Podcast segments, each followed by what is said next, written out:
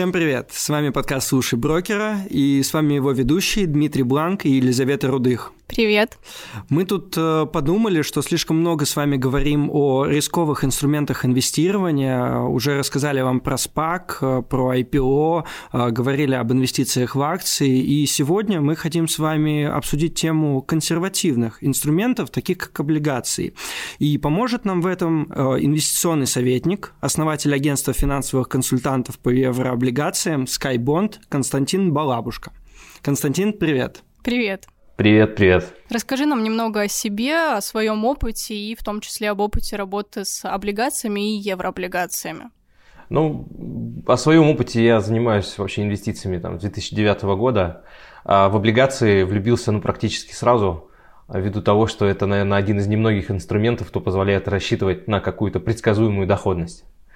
Вот. Ну и плюс э, это еще и подогревало мое желание работать с этим инструментом, поскольку люди, как правило, хотят сохранить больше, большую часть своего капитала, чем рискнуть. Да? То есть они обычно рискуют какой-то небольшой частью, а сохранить хотят большую. Это тоже один из э, таких э, поинтов, да, на которые я обращал внимание. С точки зрения э, опыта работы именно с этим инструментом, э, он может быть на самом деле и как достаточно консервативный, его можно использовать и как агрессивную стратегию. Да, но я вот все-таки сторонник того, чтобы это все-таки было больше способом сбережений, э, нежели превращать это ну, в какую-то вот там суперагрессивную вещь. Э, мне кажется, вот как раз для этого и есть там IPO, спаки, акции, вот там нужно делать доходности, а здесь все-таки больше сохранять. Константин, э, чтобы не уходить далеко, э, давай для начала с нашими начинающими инвесторами разберемся с понятием облигаций и еврооблигаций. Что это такое, какой вид дохода можно получать по ним? Расскажи, пожалуйста. Ну, с точки зрения облигаций, в принципе, да, что это за инструмент? Это способ передать деньги какой-либо компании под процент. А, то есть можно занимать друзьям, знакомым, да, можно занимать крупным компаниям, в том числе Сбербанку, Газпрому, ну, такие самые известные, да, наверное, имена для российских граждан. И, собственно говоря, облигация это не что иное, как расписка за то, что тебе должны деньги на определенных условиях под такой-то процент. Если это, эти обязательства выпускаются в рублях, по сути, в нашей национальной валюте, то это так называемые локальные облигации, они так и называются, облигации. Как правило, идут лотом от 1000 рублей. То есть, по сути, это инструмент доступный ну, фактически каждому. Можно 1000 рублей пойти, купить облигацию, Купить это значит дать в долг на эту тысячу рублей какой-то компании и получать определенный процент, который заранее прописан э, в этой облигации, в проспекте эмиссии, так называемый документ, который сопровождает каждый выпуск. Вот, это облигация. Еврооблигацию часто спрашивают, а что, они обязательно в евро номинированы, да, наверное, самый популярный вопрос для инвестора, который только начинает знакомиться с этим инструментом. Но по факту это просто обозначение того, что э, вы даете в долг уже не в национальной валюте. Это не равно тому, что они обязательно должны быть в евро. Они могут быть в фунтах, в долларах, франках, марках, в чем угодно. А, просто идея в том, что эти облигации выпущены уже не в локальной юрисдикции, то есть они выпущены не в РФ, а за границей, и номинированы в валюте, отличной от вашей локальной. Поэтому для гражданина, который живет э, там, в Германии, э, да, для него, собственно говоря, выпуски в рублях будут тоже еврооблигациями. Вот. А в то время как для российских граждан да, выпуски в евро и в долларах будут еврооблигациями. То есть это такое относительное понятие. Поэтому, но самое главное, что облигация, да, в чем отличие там, от акции, это то, что вы даете в долг. Поэтому ключевой вопрос, когда вы начинаете работать с этим инструментом, самый простой, ключевой и понятный интуитивно, а вернут ли мне мои деньги? Да, то есть вы когда даете деньги в долг какому, кому-либо из родственников, часто, наверное, такое бывает, э, или там компаньону, вы всегда оцениваете, а насколько он платежеспособен, какая у него кредитная история, возвращал ли он вам до этого деньги, можете вы на, на него положиться. Ну, это такие обыденные интуитивные вещи, но на самом деле а, при работе там, с крупными капиталами или э, там, при оценке компаний э, сущность вопроса не меняется. Да, вы можете смотреть отчетность, это просто инструменты для того, чтобы оценить качество. Но в целом суть вопроса остается прежней. А, просто, как правило, компании, когда выходят на международный рынок и привлекают там не 100 тысяч рублей, да, а 100 миллионов долларов, 1 миллиард долларов, ну, то есть цифры такие, они, конечно, стараются по максимуму раскрыть свою отчетность, показать, какие они хорошие, белые и так далее, и так далее. Вот. Ну, уже насколько они, у них это получается и кто им верит, это уже отдельный вопрос. В чем состоит доход по облигациям? То есть ты ранее уже упоминал то, что облигация может выступать защитной частью портфеля, а может, в свою очередь, выступать и доходной. Вот как ты работаешь с облигациями и из чего состоит основной доход? А, ну, основной доход, э, он, конечно, складывается из двух вещей. Вот я для простоты объяснения, особенно когда только начинает человек работать с этим инструментом, привожу следующую аналогию. Облигация это практически как, ну, в кавычках, да, торгуемый депозит. То есть мало того, что у вас есть проценты, которые зафиксированы по договору с проспекте эмиссии, вы еще можете этот депозит, торгуемый условно, да, облигацию, перепродать кому-либо. И э, вот это вот, то, по какой цене вы перепродадите, э, будет зависеть, в принципе, от того, какая сейчас ситуация на рынке. Ну, условно, да даже не условно, мы видим сейчас ставки падают а, по, ну, в глобально ставки по депозитам там падают, сильно упали, а, может быть, когда-то начнут расти, но в тот момент времени, когда депозиты и инструменты с фиксированной доходностью начинают предлагать низкие ставки, а вы, скажем, 2-3 года назад купили облигацию с купоном 10% в рублях, понятно, что на фоне падающих ставок привлекательность вашего вложения тогда, 2 года назад, да, в текущей ситуации становится гораздо привлекательным решением. То есть э, вы успели зафиксировать тот высокий процентный доход. И так как интерес, спрос на ваш инструмент, который у вас сейчас на руках, растет, соответственно, и цена на вашу облигацию будет расти. И вы можете по этой цене перепродавать. Поэтому основная э, как бы доходность складывается по облигациям из того, что вы получаете фиксированно в виде купона э, и того, что вы получаете от переоценки, если решаете бумагу продать раньше. То есть вы не ждете погашения, да, поскольку облигация это что? Это долговой контракт, вы даете в кредит на определенный срок. Вы можете либо дождаться погашения, и тогда получите четко определенный процентный доход э, да, к концу срока. Либо можете воспользоваться ситуацией, сориентироваться, что на рынке сейчас дикий спрос на такие инструменты, да, и продать раньше. И тогда ваша доходность будет ну там в 2-3 раза больше. Вы получите там, скажем, 10% от того, что цена выросла на, на облигацию, и еще там 5 или 10% в зависимости от условий выпуска э, в виде купонов за каждый год владения бумагой.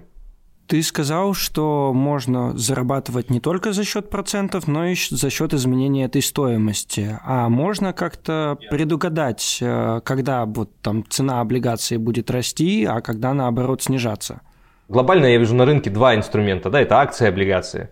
Э, вот если мы говорим э, про акции, то вот там степень оценки э, будущей доходности, она гораздо более вариативна, очень большое количество вариантов. Чем опять-таки привлекают облигации и почему они э, ну, позволяют, может быть, чуть, чуть более э, узкую воронку этих вариантов иметь. Да? Я не говорю прям вот стопроцентно предсказуемо, но эта воронка, на мой взгляд, гораздо более предсказуемая. Почему? Потому что основные факторы, которые влияют на ценообразование долговых инструментов фиксированной доходностью, это ставки, то есть альтернатива, где, кому еще под какой процент вы можете занять. То есть у вас есть ограниченный набор инструментов, да? Вы можете отдать другу, можете отдать там, под, под бизнес какой-то, э, можете еще какой-то частный долг придумать. Но у вас есть ограниченное количество вариантов, можете отнести деньги в банк. И вы для себя вот среди этих э, немногочисленных вариантов и там с поправкой на качество, да, кто, у кого какая платежеспособность, какой уровень доверия к каждому заемщику, вы выбираете. И э, здесь, если весь рынок предлагает не знаю, там доходность по долларам 0,5%, то для вас ставка 2%, ну, будет выглядеть неплохо. Да, а вот уже там 10 или 20 в долларах, это уже, скорее всего, будет какая-то прям супер рискованная история. Да, вам там напишут э, контракте, что вам обязуются вернуть, но вы-то будете понимать, что вы-то берете на себя ого-го какой риск, и, возможно, это вам ваши знакомые, или какие-то другие связи, или какой-то другой фактор вы берете в расчет. Вот. То есть первый момент это с чем мы сравниваем, с какими альтернативами, ставками. Да, э, в, глобальном смысле э, в мире э, есть законодатели этих ставок, так называемый ФРС, это центральный банк в США, да, который по сути ну, диктует уровень этих примерных ставок.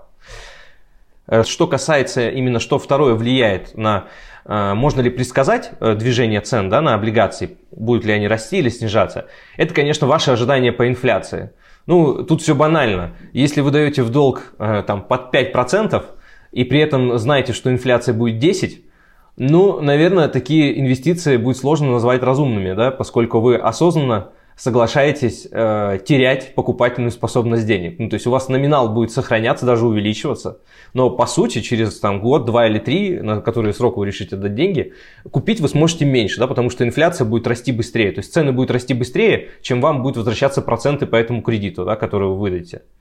Это как бы тоже ключевой, поэтому э, и здесь даже важен не сам показатель фактической инфляции в моменте, а ваше ожидание будущей инфляции на тот период, на который вы хотите дать кредит.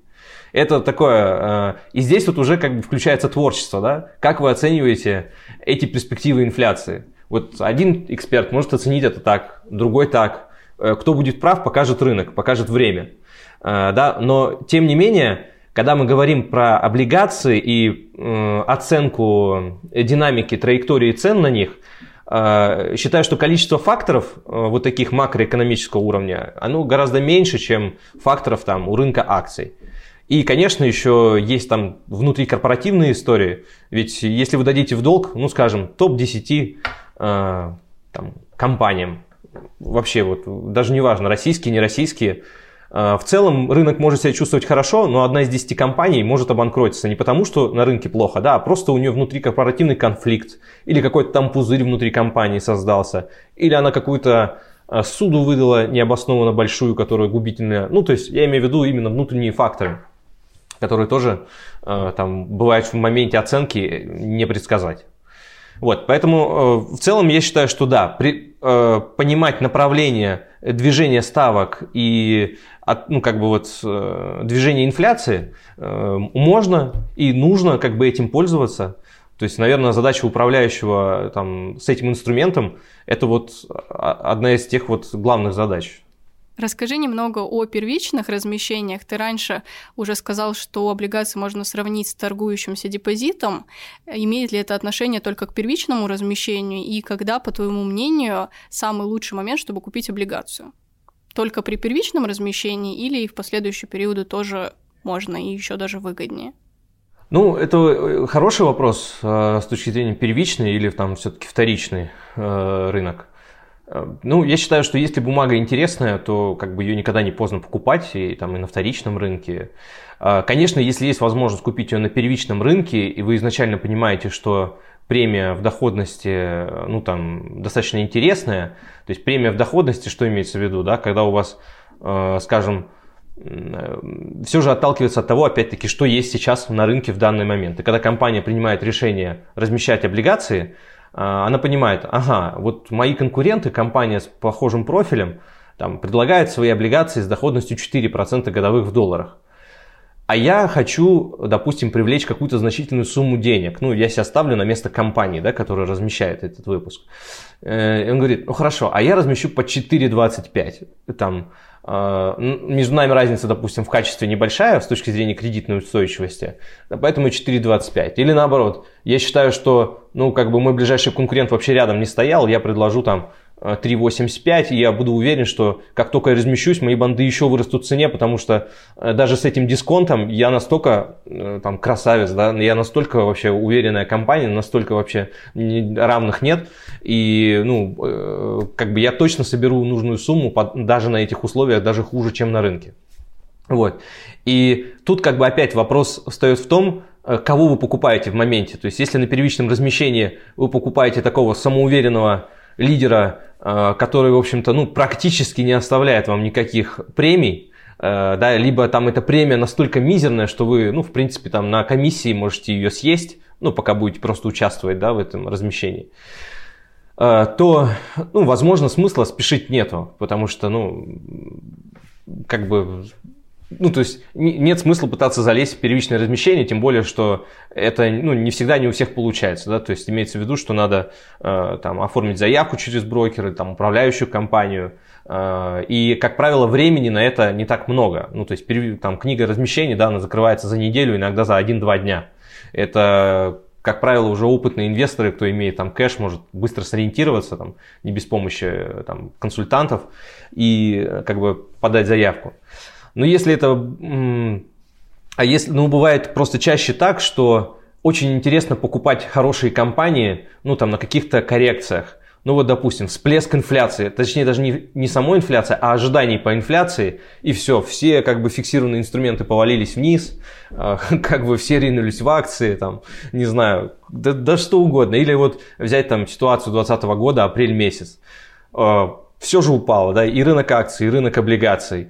И вот вам пример. То есть вы бы вряд ли, наверное, купили там компанию с рейтингом 3B или 3A э, и получили бы доходность там пятую, шестую, да, к погашению. То есть э, бывает так, что вторичный рынок гораздо более привлекателен уже потом, после. Вот. А вот можно поспешить немножко, поучаствовать как бы в первичном размещении в надежде там, на пару процентов, да, а при этом недополучить там, на вторичке вот на каких-то таких колебаниях гораздо больше. Поэтому нет однозначного ответа в сухом остатке да, на вот вопрос, что выгоднее. Надо использовать и то, и то. Ты вот сказал про сложный способ э, подачи поручений. Да, сами это помним, но, кстати, мы очень э, хорошо поработали в этом направлении. Сейчас, по крайней мере, в участиях э, первичных размещений российских облигаций можно поучаствовать прямо через приложение, нажав там буквально пару кнопок. И комиссии уже, слава богу, не такие высокие. А возвращаясь э, к теме инфляции и ее влияния на э, цену евробандов. А, вот э, сейчас там также а, есть ожидание, что в 2022 а, или 2023 году э, инфляция там будет увеличиваться, Центральный банк ФРС будет также поднимать ключевую ставку, как будут вести себя облигации. Давай закрепим этот момент. И что нужно делать нам в этой ситуации? Ну, э, смотри, э, Дмитрий, я вот здесь, э, у меня есть собственная позиция по поводу инфляции и ожиданий рынка. Вопрос в том, наверное, стоит разделить как бы механизмы взаимосвязи от личных моих ожиданий, да, чтобы там слушатели понимали, черное и где белое, да. Это все-таки разные вещи, мнений может быть много. Вот с точки зрения, да, если инфляция растет, то действительно у нас цены на банды начинают снижаться. Это будет дав, ну, фактором, который будет давить на банды.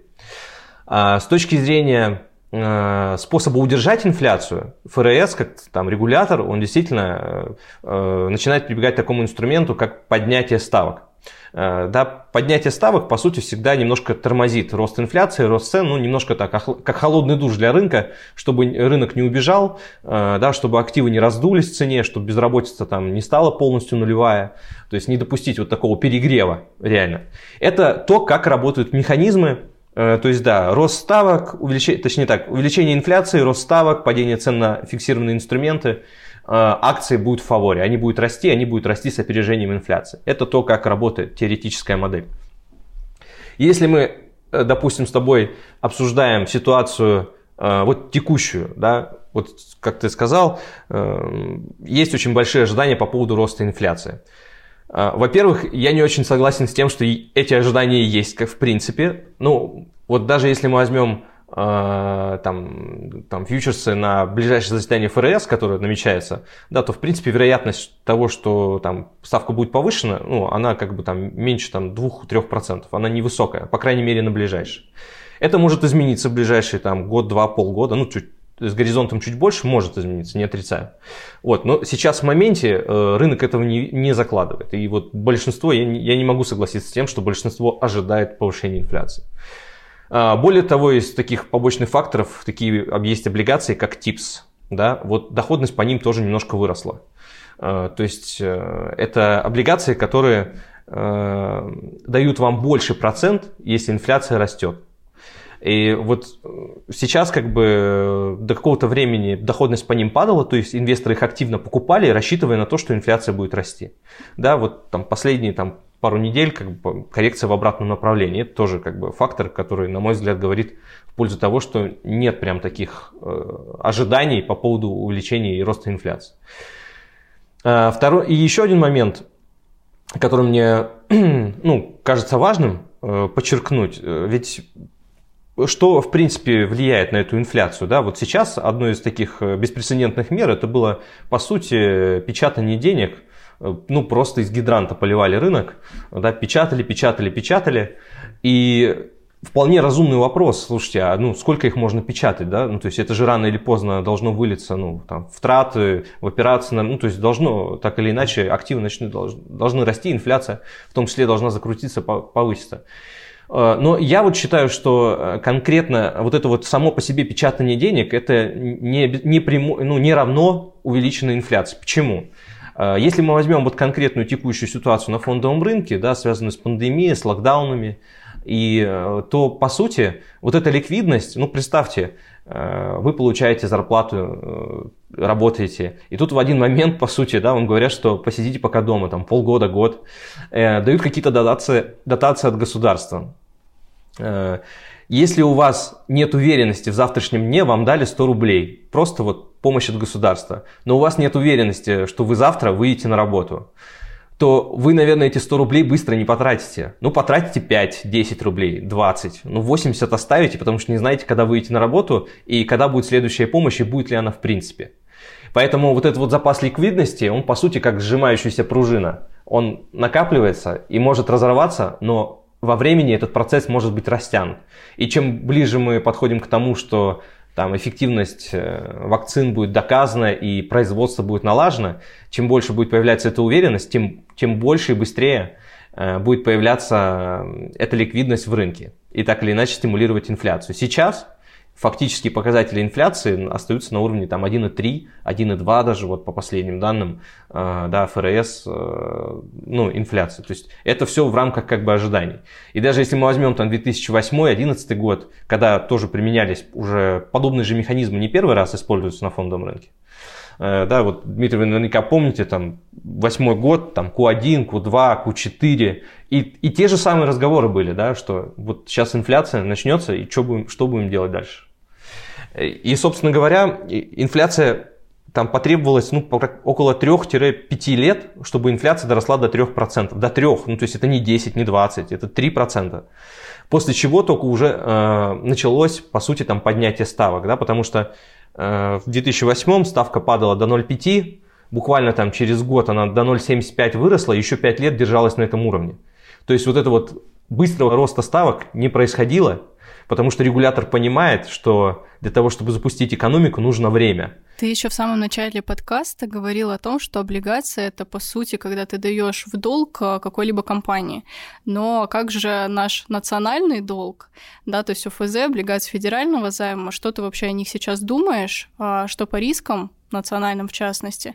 И здесь же тогда вопрос, есть ли какие-то интересные идеи по ОФЗ и по корпоративным облигациям?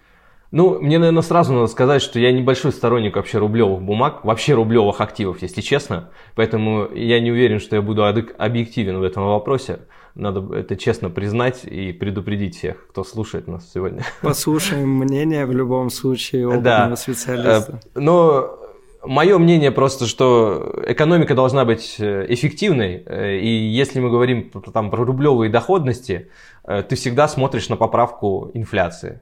Э, понятно, что Росстат там говорит это 4%, но это вопрос в том, верите в это, как это считается, да, и сколько фактическая инфляция. Поэтому ОФЗ это хороший инструмент, как э, альтернатива там, может быть, э, каким-то коротким вкладом на горизонт один год, ну полтора, ну, ну два. Да, то есть э, тот горизонт, в рамках которого вы не ожидаете очередного обвала национальной валюты или э, там падения экономики, да, вот какие-то в зону турбулентности. Вот. Э, поэтому по УФЗ я не выделяю каких-то прям идей или там играть с длиной, э, покупать длинные, короткие. Тем более сейчас Центральный банк уже озвучил свою позицию на поднятие ставок. Да? Э, Центральный банк, там, Навиулин уже сказал, что взят курс. Э, я, в принципе, понимаю, почему они так делают, потому что с одной стороны, этого делать не надо, потому что ну, экономика реально еще не восстановилась, нужно время дать. Но с другой стороны, они понимают, что лучше это сделать сейчас, пока там за океаном не начали поднимать ставки, потому что потом, когда этот процесс начнется, здесь уже все будут готовы, и у вас все будет более-менее спок... ну, как бы стабильно. Плохо, но стабильно. Вот как бы э, это политика, ну вот регулятора, да, это мое такое личное мнение, это как бы не аксиома, но я вот считаю, что, э, да, регулятор выбирает политику стабильности взамен, ну, может быть, там, какого-то драйва роста, пусть даже ценой инфляции, вот. Поэтому, да, в рублевых активах ничего не вижу прям такого интересного. А, периодически меня спрашивают о том, что я думаю по поводу рынка ВДО и доходности там типа а 10%, 11 годовых в рублях. А, да, это выпуски, которые там ну, зачастую не имеют рейтингов. И это бизнесы, которые ну, там, относительно недавно сформировались, и к ним больше вопросов. А, вот, потому что нормальные рейтинговые бумаги, там, первого эшелона, да, они же дают там доходности там, на уровне там, 5-6%. Дмитрий, ну, поправьте меня, если, да, и так как я активно не работаю с этим инструментом, я вот точными цифрами не владею, но поним... ну, просто я понимаю, что те облигации в рублях, которые действительно заслуживают внимания с точки зрения кредитного качества, ну, это то, что ты можешь купить и не переживать, да, они не сильно привлекательнее депозитов. А учитывая поправки в законе, э, что с 2021 года мы теперь платим налоги со всего, в том числе с купонов по ОФЗ, э, ну, как бы привлекательность этих инструментов, мне кажется, упала еще больше. Ну, в моих глазах точно. Но сейчас есть э, приток именно в рынок ВДО. Э, люди хотят э, консервативный инструмент э, с высокой доходностью. Это как бы хотелка любого. Двузначный. Да. Но не все понимают, что там у этих компаний действительно у некоторых нет никакого кредитного рейтинга и даже истории предыдущих выпусков только, то есть они только сейчас начинают выходить на рынок и непонятно, что будет с ними дальше. Хотя по статистике первый год э, среди таких выпусков банкротства обычно не бывает, они выступ... э, начинаются там на третий, четвертый год э, после выпуска облигации, и вероятность там примерно 20%, что это может произойти. Ну, 20% это, наверное, по статистике того, что происходило ранее, а если же мы возьмем там даже международную шкалу, э, да, вот рейтингов по буквам Это я там, про московскую B, C, биржу говорю. Да, да. Ну, я просто к тому, что э, обычно эти выпуски не очень ликвидные, хотя они действительно в горизонт 3 года обычно укладываются. Ну, редко, когда там дольше срок э, размещения идет. Вот. Но да, но если запахнет жареным, э, да и в принципе с ликвидностью на российском рынке тоже остаются вопросы. Ну, еще раз, я не как бы не, ну, то есть я не то чтобы против, то есть просто надо понимать, что ты берешь инструмент такой достаточно рискованный, и когда я задаю инвестору вопрос, а ради чего ты берешь на себя этот риск, то обычно не получаю вменяемого ответа. Ну, то есть, э, как бы хорошо, если инвестор там покупает пакетом, каким-то пулом, хоть какую-то диверсификацию себе обеспечивает и как-то ограничивает долю. Ну, то есть в своем портфеле он понял, что на такие истории он может выделить там 5-10%. Окей, ну, кто-то покупает биткоины, кто-то покупает Теслу, кто-то покупает Amazon, кто-то Netflix, Zoom, да все что угодно, да. А, кто-то покупает ВДО.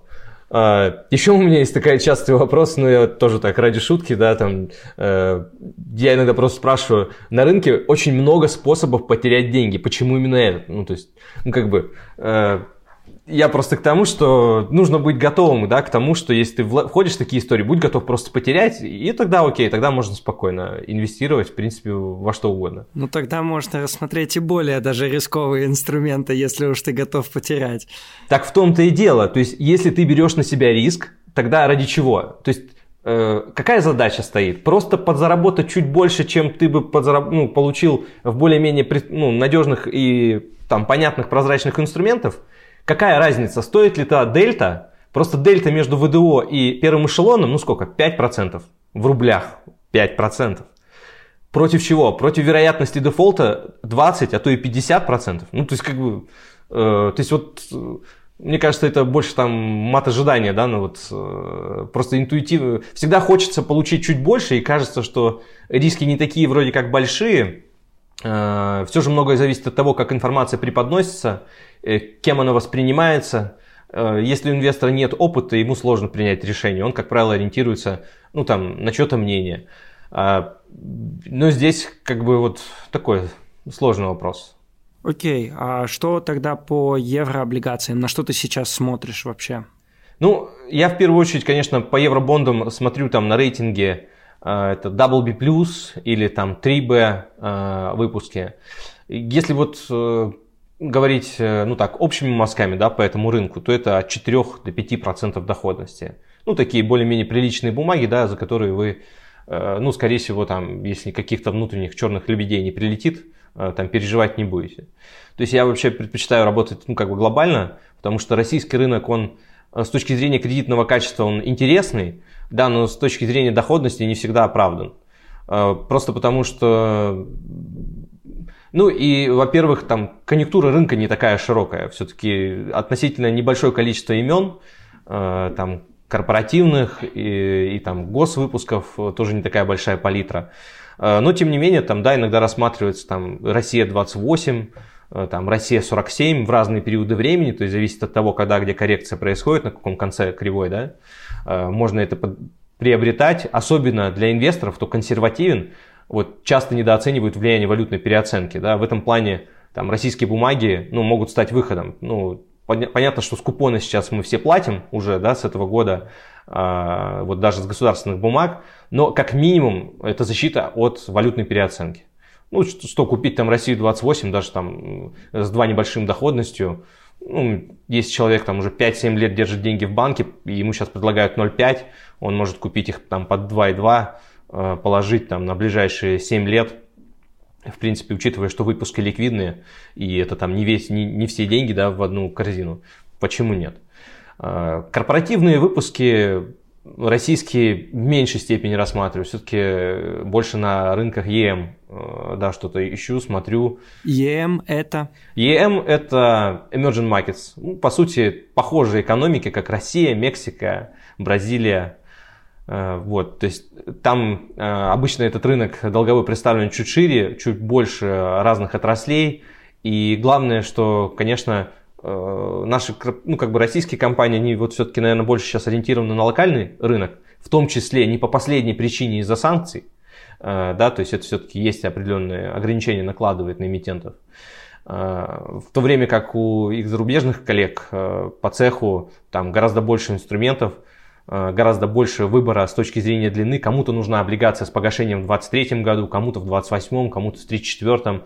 И, э, ну, я не знаю, даже если вот там сравнивать там Газпром там, и Пемикс, да, у них э, ну, примерно у Газпрома еще более-менее неплохая ситуация с количеством выпусков, да, но у Пемикса это палитра выпусков там шире, больше, то есть можно реально подобрать, ну, это просто один из примеров. Пемекс это из какой страны компания? Это мексиканская ну, нефтяная компания, аналог нашего Газпрома, только в Мексике. Все то же самое, только логотип другой. В завершение разговора поделись, пожалуйста, с нами своим опытом про реализованные самые успешные и, наверное, что более интересно, самые неуспешные свои идеи. А, возможно, что-то посоветуешь новичкам, которые хотят инвестировать в облигации и еврооблигации. Э, с точки зрения кейсов, э, которые вообще вот, ну, даже тот же 20 год, если взять, да, он такой, наверное, один из самых ярких вообще э, на фондовом рынке. Первое вообще, на что обратил внимание, когда вот подобные вещи начали происходить, спустя какое-то время, там, наверное, через месяц, да, когда уже хоть, хоть что-то, какая-то, какой-то вектор стал более-менее обрисовываться. В апреле даже специальный вебинар на эту тему провел там, для своих подписчиков – и э, я рекомендовал обращать внимание на компании, которые э, находятся в отраслях с неэластичным спросом. Это коммуналка, это перевозки. Э, да, вот одна из таких идей, там, DP World нам очень нравился, он стоил там под 100% номинала, сейчас он около 130 торгуется. То есть, и главное, что диверсифицированная структура выручки у компании, то есть вот, вот такие идеи, они в обычной ситуации на рынке дают вам 2% к погашению, да. А когда происходят вот такие коллизии на рынке, когда никто не понимает, что происходит, э, все начинают продавать, ну, причем под словом «все» я подразумеваю дальше больше управляющих фондов, которые просто вынуждены продавать, поскольку их по декларации они вынуждены обеспечивать э, наличие бумаг с определенным рейтингом. Да, в тот момент происходила, ну, буквально ковровая бомбардировка рейтинговых агентств, э, резкий пересмотр рейтингов, и как следствие вызывало волну распродаж, чем можно было пользоваться, особенно частным инвесторам, кто не ограничен вот этими ограничениями деклараций. Э, с точки зрения неудачных идей, э, ну, честно скажу, вот так, чтобы мы потеряли деньги, не было такого. То есть была, была ситуация такая, знаете, достаточно напряженная с, с облигациями Unifin. Э, да, это мексиканская компания, которая занимается лидингом, кредитованием, факторингом, и это малый и средний бизнес. То есть вы представляете э, ситуацию, там, март-апрель 2020 год, когда локдаун в стране, э, закрытие экономика, Мексика не исключение, и вы взяли обязательства компании, которая, а, имеет достаточно высокий долг, а, при этом они являлись лидером и сейчас являются там одним из лидеров на рынке, да, в своем секторе, но при этом они имели достаточно высокий долг, и при этом именно их клиенты попали в ту как раз черную э, точку, да, э, которая пострадала больше всего. То есть именно малый и средний бизнес, по сути, остался без работы, а, остался без доходов. То есть получается, что 80% клиентов компании оказались в ситуации, когда они просто не могут платить. И у вас облигации просто компании улетели там со 107 до 40% от номинала. И каждый день они там, э, там 107, там, там 90, там 80, 70, 60. А это же все реальные как бы деньги, это не просто там у вас теоретическая ситуация, да, вы общаетесь с инвесторами, вы держите в портфелях. И, ну, то есть, э, проводя там анализ дополнительный, естественно, по ситуации с компанией, ты понимаешь, что, ну, э, как бы рынок всегда оценивает ситуацию будущую, да, то есть котировка текущая, она показывает не то, что сейчас в моменте с компанией, а то, что рынок ожидает с ней будет в ближайшие там полгода, год, два, и э, на этом фоне, конечно, у некоторых инвесторов возникло там желание продать, и это были очень длинные разговоры на тему того, что ну, давайте не будем пылить, потому что э, бывает такое, что у компании есть пики популярности, когда они там всем нужны, типа Amazon, да, а бывают пики неопределенности. И помните вот, да, там ситуацию, там, начала 2020 года, все, локдаун, март, рынки упали, э, за первых, э, за итоги 2019 года компании уже отчитались, а по итогам первого квартала еще никто не успел отчитаться. И все, и нет никакой информации у вас. Топ-менеджмент ничего не говорит, потому что сам не знает, что будет дальше. Да, и вот у вас голые цифры, э, как бы вы начинаете еще раз анализировать, а почему приняли решение в принципе эту компанию купить. Но в итоге, э, что мы сделали? Мы э, посоветовали инвесторам, у кого был этот выпуск все-таки в портфеле, ну, во-первых, э, он был достаточно ограничен, то есть это не было больше 10%, но все равно там, при объемах портфеля там, 3-5 миллионов долларов, 10%, да, это 300-500 тысяч, ну, то есть это не маленькие деньги, э, даже несмотря на то, что это всего 10%. И было принято решение вот не пылить вот в вакуум неопределенности, мы дождались, пока банды отрастут до 80% от номинала, и в этот момент переложились в облигации American Airlines и Macy's. American Airlines, ну это авиаперевозчик американский, Macy's это компания, э, это компания ну, розничных магазинов, э, брендовых вещей, дискаунтер определенный, и они находятся преимущественно в центре. Э, я могу там при желании подробнее рассказать, почему, э, ну, что это за компания, почему. В принципе, мы э, что сделали? Мы риск мы не уменьшили, потому что компании и авиаперевозчики, и стрит-ритейл находились, в принципе, тоже в незавидной ситуации, да, как и лизинговая компания. Но авиаперевозчик э, была одной из той компаний, которая могла рассчитывать на помощь от государства и была одним из крупнейших работодателей, да, поэтому мы решили таким образом разбить позицию. А Macy's почему? Потому что это одна из немногих компаний, которая помимо э, своих обязательств имела в собственности недвижимость, в том числе на Манхэттене, в 6 раз превышающий э, размер совокупных обязательств компании. Ну, то есть их худшим сценарием было начать распродавать эти активы. Э, хотя цена тоже была, то есть мы вот дождались, пока Unifin вырастет до 80, купили American Airlines там по 65-75 и Macy's тоже примерно по этим же ценам. В итоге сейчас мы как бы сохраняем эти позиции, да, и, ну, то есть инвесторы даже на этом дополнительно заработали. Вот, но да, бывают непростые ситуации на рынке, и иногда приходится пересматривать свою позицию. Юнифин, кстати, э, полностью не вышел из портфеля, он также и остался. Сейчас это даже рассматривается как одна из тех идей, на которых инвесторы там могут заработать. Ну, естественно, нужно понимать, что там есть свои риски, но э, тем не менее это одна из тех идей, которые на рынке есть точно, их, э, ей пользуются сам в своем портфеле вообще в основном евробанды держишь или еще какие-то инструменты там бывают, появляются? Евробанды, э, чтобы держать портфелем, да, нужно, наверное, ну, достаточно хорошую сумму иметь на счету, такую ликвидную. Э, я в этом плане э, пока еще, наверное, не дорос до такого портфеля, у меня нет портфеля там на 3 миллиона долларов, но я инвестирую с помощью ETF в те же еврооблигации. Да, у меня есть портфель, Э, который я регулярно каждый год просто пополняю. Это даже, знаете, такая программа с ежегодными пополнениями, она в долларах и в фондах, в ETF. Э, ну, там 20% облигаций и 80% акций. Почему? Потому что мой горизонт инвестирования 25 лет. У меня есть реально примерный финансовый план, я четко понимаю, что я делаю, и это такая достаточно, наверное, пассивная э, история управления. Э, ну, просто потому, что мне хватает работы каждый день заниматься портфелями. Да, я понимаю, что если я еще буду своим заниматься, ну, это просто...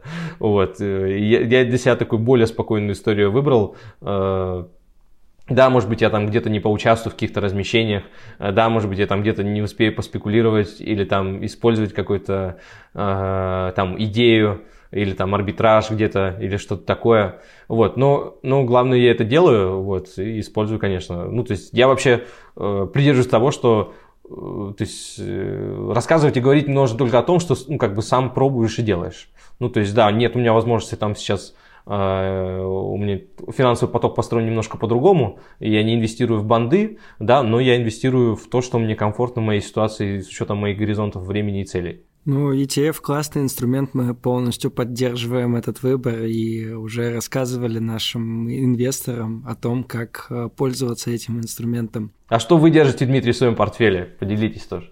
Тоже ETF, тоже ETF. Ну, мне статус квалифицированного инвестора позволяет э, там покупать бумаги на, на ISARC. Вот. Э, исключительно ETF и там вообще портфель составлен на 92% из ETF, из 6% а, из акций и оставшиеся банды. У меня горизонт инвестирования еще больше. Константин, спасибо тебе большое за полезную информацию а, по облигациям, по еврооблигациям. Мы сегодня очень много узнали о том, как работают эти инструменты, а, о том, как можно на них зарабатывать, послушали классные идеи и будем Э, развиваться дальше. Спасибо большое. Спасибо. Да, вам спасибо, что пригласили. Было приятно пообщаться. Всем пока. Материалы, представленные в данном выпуске, не являются индивидуальной инвестиционной рекомендацией. Финансовые инструменты либо операции, упомянутые в данном материале, могут не подходить вам, не соответствовать вашему инвестиционному профилю. ООО «Компания БКС» не несет ответственности за возможные убытки инвестора в случае совершения операций либо инвестирования в финансовые инструменты, упомянутые в данном материале. Акции, облигации.